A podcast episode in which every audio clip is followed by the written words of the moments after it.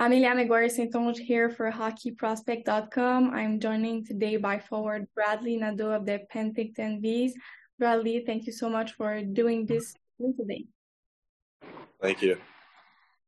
Obviously, this year is an important one for you with the NHL draft coming up in June.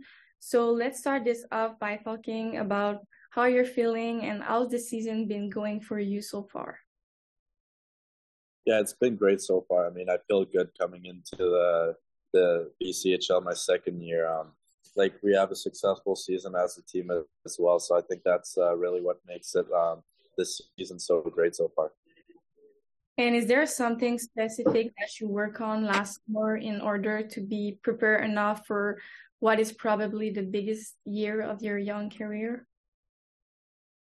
Yeah, I think uh, there's a few things I have to work on. Um, one of them would be uh, just uh, in the gym as well. Um, I'm a, more of a smaller stat like status guy, so I think if I can improve that, that that's going to be something that will be important in the long run.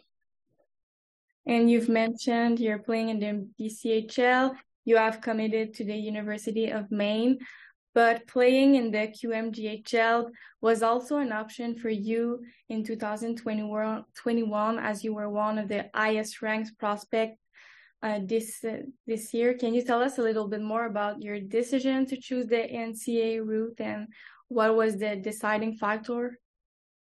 Yeah, at first I wasn't uh, really sure what route I wanted to take, but um, there was a few things I think uh, I wanted to do my school uh, at the same time as I played my hockey, and uh, I think that's the biggest factor why I decided to go the NCAA route.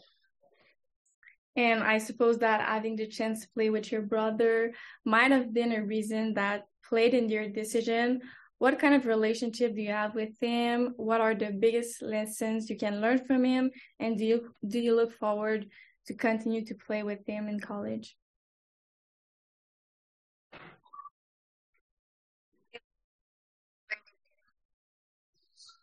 Yeah, we we have a good relationship uh, with each other. Uh, it's mostly at the rink we try to, you know, be more uh, friends, but uh, at home it's a bit of a different story. But um, it's it's just really fun playing with him, and uh, that was another factor why I think I, I decided to go that route. And uh, I'm really looking forward for the few next year playing with him in college. In 35 games this season in Penticton, you have 29 goals and 40 assists. But for somebody who has never seen you play, how would you describe your game and what do you bring to the table?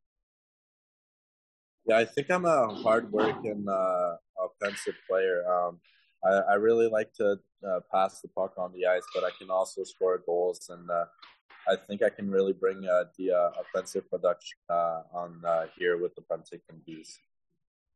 And how do you think your brother or your other teammates would describe you? Um, I mean, I think they say like uh, pretty much the same, but uh, I think uh, if my brother was to describe me, he'd say like I can, uh, you know, buy time for him on the ice, and he can just go in empty spaces, and like most of the time, I can just hit him and just ask to put the puck in the net. And lastly, we're a couple months away from the NHL draft. There's still a lot of hockey to be played. Is there one NHL player that you look up to, someone you try to model your game after?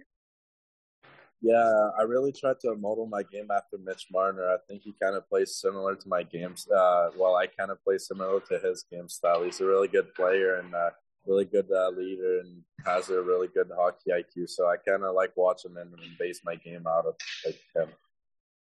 Were you a Toronto Maple Leafs fan when you were younger? No, I was a Montreal fan growing oh. up in New Brunswick. That was the closest team to to home. So um, Montreal's my uh, my I was a fan of them growing up. Perfect. Well, thanks again for taking the time to do to do this interview, and best of luck for the rest of the season. Thank you.